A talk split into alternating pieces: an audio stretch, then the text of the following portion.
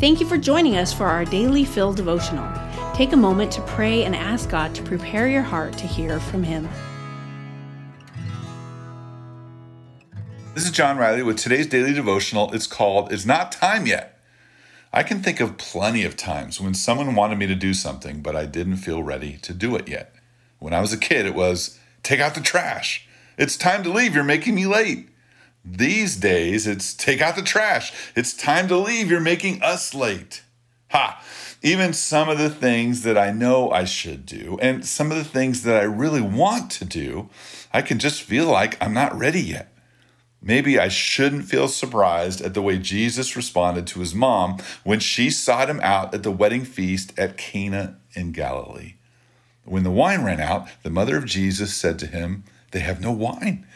And Jesus said to her, Woman, what does that have to do with me?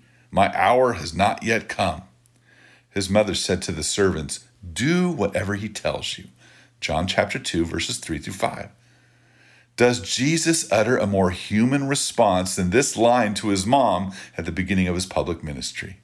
What does that have to do with me? And it's not time yet.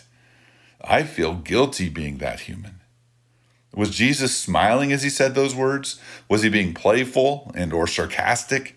Did he just want to experience the feast without having to contribute to it? Or had time snuck up on him like it sometimes does on us? In John chapter 1, we read that the Word, God Himself, became flesh, became human.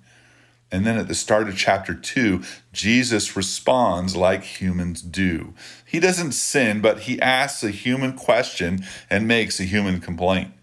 Then he does the miracle his mom hoped he would. Jesus relates to me and you and gives us lots of good to do. Is it time yet?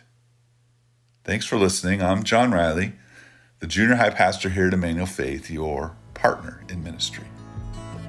Daily Fill Devotionals is a ministry of Emmanuel Faith Community Church.